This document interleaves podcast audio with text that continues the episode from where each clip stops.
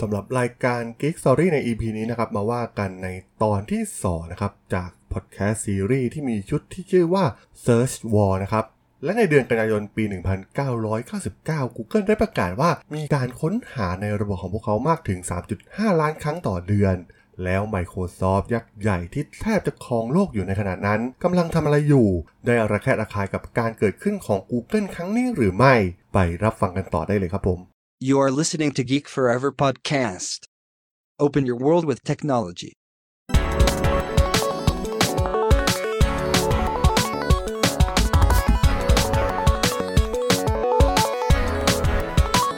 This is Geek Story.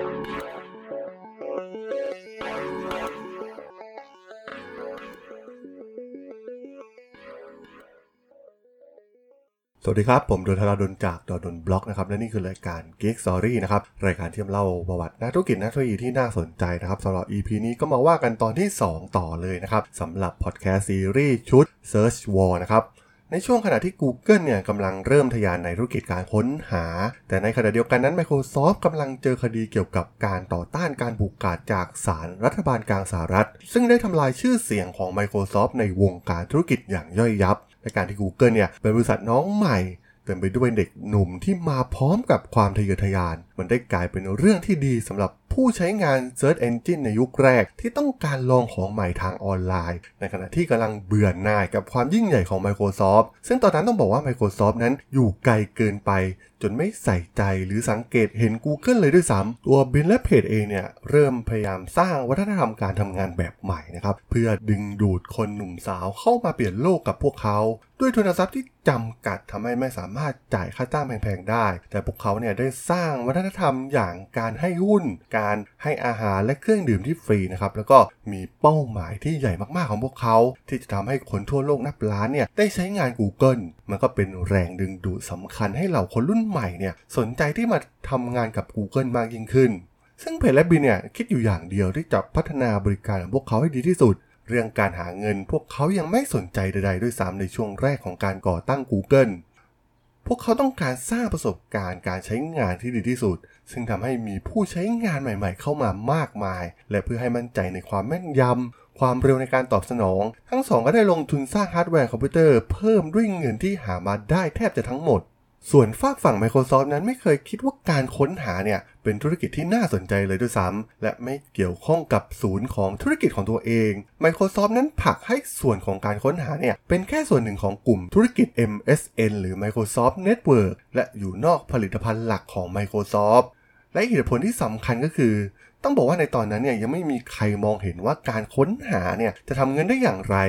หากเราลองจินตนาการย้อนกลับไปยุคนั้น ก็ต้องบอกว่าก็ไม่มีใครคาดคิดเหมือนกันนะครับว่าธุรกิจการค้นหาเนี่ยจะทำเงินได้มหาศาลเหมือนในยุคปัจจุบันนี้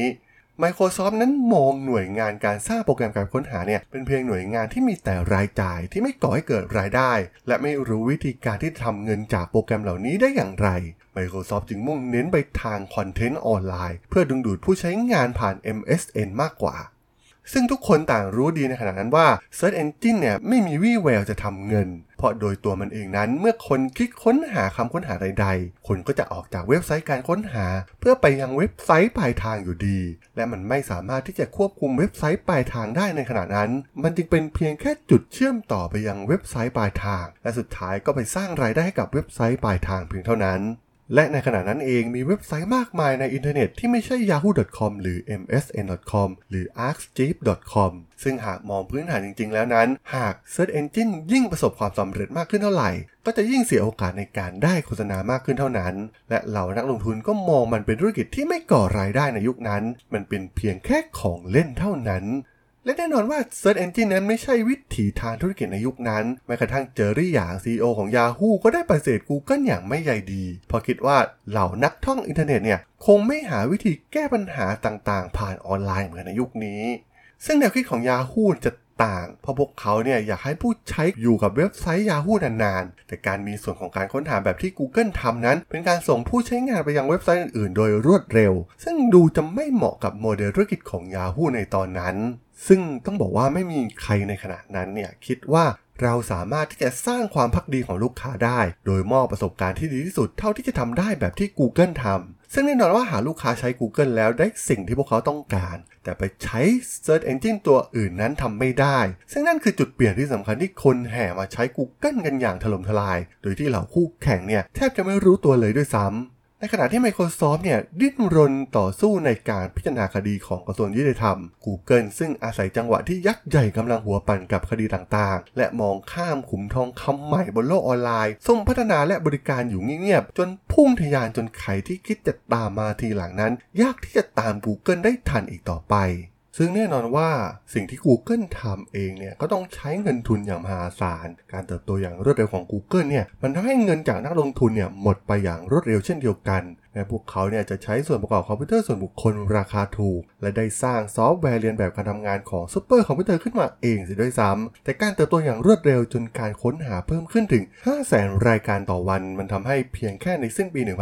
1998 เงินลงทุนกว่า 1 ล้านเหรียญแรกที่ได้รับจากนักลงทุนรวมถึงเงินส่วนตัวของเขาทั้งสองเนี่ยก็หมดไปลงในที่สุด พอถึงต้นปี 2000 Google ได้กลายเป็นเว็บไซต์ยอดนิยมของเหล่านักค้นหา แต่ข่าวร้ายก็มาถึงเช่นเดียวกัน พอเกิดวิกฤต .com ขึ้นในช่วงเดือนมีนาคมปี 2000 ซึ่งทำให้พวกเหล่าเศรษฐีอินเทอร์เน็ตเนี่ยได้พากันล้มหายตายจากไปพอสมควร รวมถึงเหล่านักวิจารณ์เองก็พากันวิจารณ์ Google ว่ามันเป็นเพียงแค่ของเล่น เพราะไม่มีโมเดลธุรกิจที่ชัดเจน ซึ่งคงมีจุดจบไม่ต่างจากบริษัท .com รายอื่นๆ ที่ล้มหายตายจากกันเป็นว่าเล่นในขณะนั้น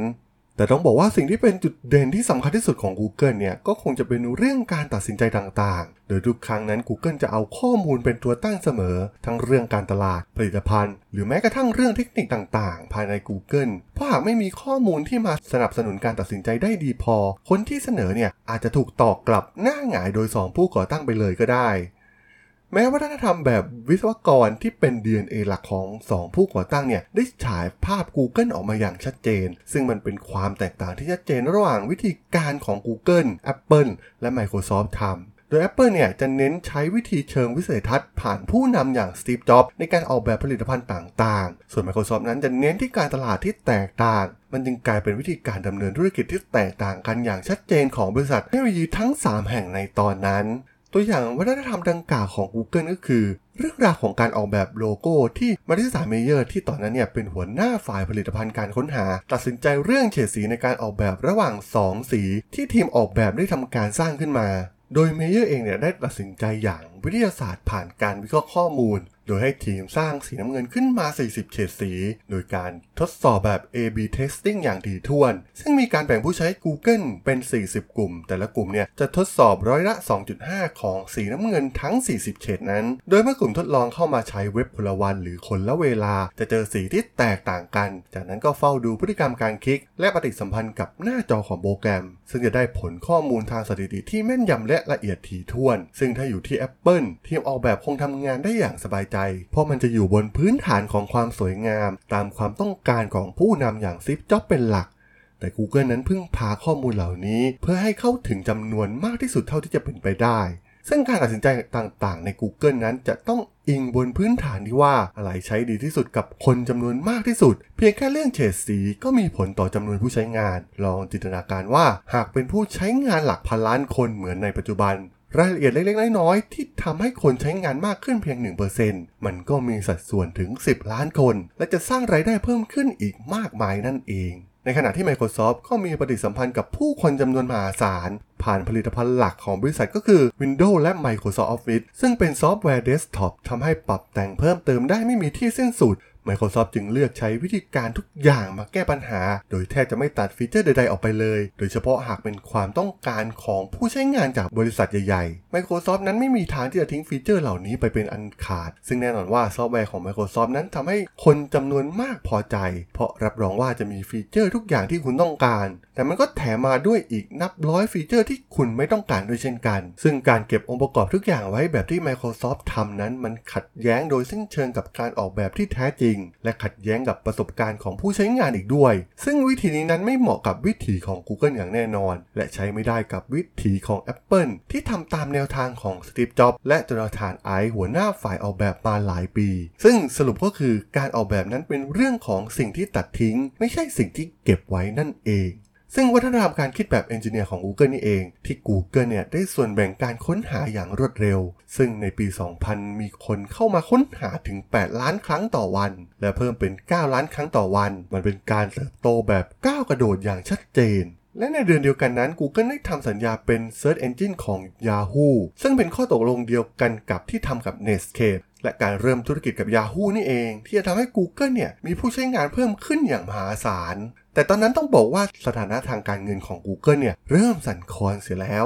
ทุนที่มีเนี่ยแทบจะหมดไปแล้ว และยังหาโมเดลการทำเงินจากจำนวนผู้ใช้งานมหาศาลเช่นนี้ยังไม่ได้ แต่ถ้าพูดถึงตัวเลขการเติบโต ถือเป็นประวัติศาสตร์ของธุรกิจด้านเทคโนโลยีเลยก็ว่าได้ ที่มีการเติบโตได้รวดเร็วเช่นนี้ และ Google จะทำอย่างไรต่อไป กับเงินทุนที่เหลือเพียงน้อยนิด ที่เริ่มไม่พอที่จะมาซื้อฮาร์ดแวร์เพื่อรองรับดีลกับ Yahoo เสียแล้ว ส่วน Microsoft นั้นยังคงก้าวช้าเหมือนเต่า ด้วยความที่เป็นองค์กรใหญ่ทำให้เคลื่อนตัวได้ช้า พวกเขาจะไล่ตาม Google ที่เป็นบริษัทคนรุ่นใหม่ และมีไฟเต็มเปี่ยมได้อย่างไร อย่าพลาดติดตามต่อในตอนหน้านะครับผม สำหรับเรื่องราวของ Search War สงคราม Search Engine ระหว่าง Google กับ Microsoft ใน EP นี้เนี่ย ผมก็ต้องขอจบไว้เพียงเท่านี้ก่อนนะครับสำหรับเพื่อนๆที่สนใจเรื่องราวประวัตินักธุรกิจนักเทคโนโลยีที่น่าสนใจที่ผมจะมาเล่าให้ฟังผ่านรายการ Geek Story เนี่ย ก็สามารถติดตามมาได้นะครับ ทางช่อง Geek Forever Podcast ตอนนี้ก็มีอยู่ในแพลตฟอร์มหลักทั้ง Podbean Apple Podcast Google Podcast Spotify YouTube แล้วก็จะมีการอัปโหลดลงแพลตฟอร์ม Blockdit ในทุกๆตอนอยู่แล้วด้วยนะครับถ้ายังไงก็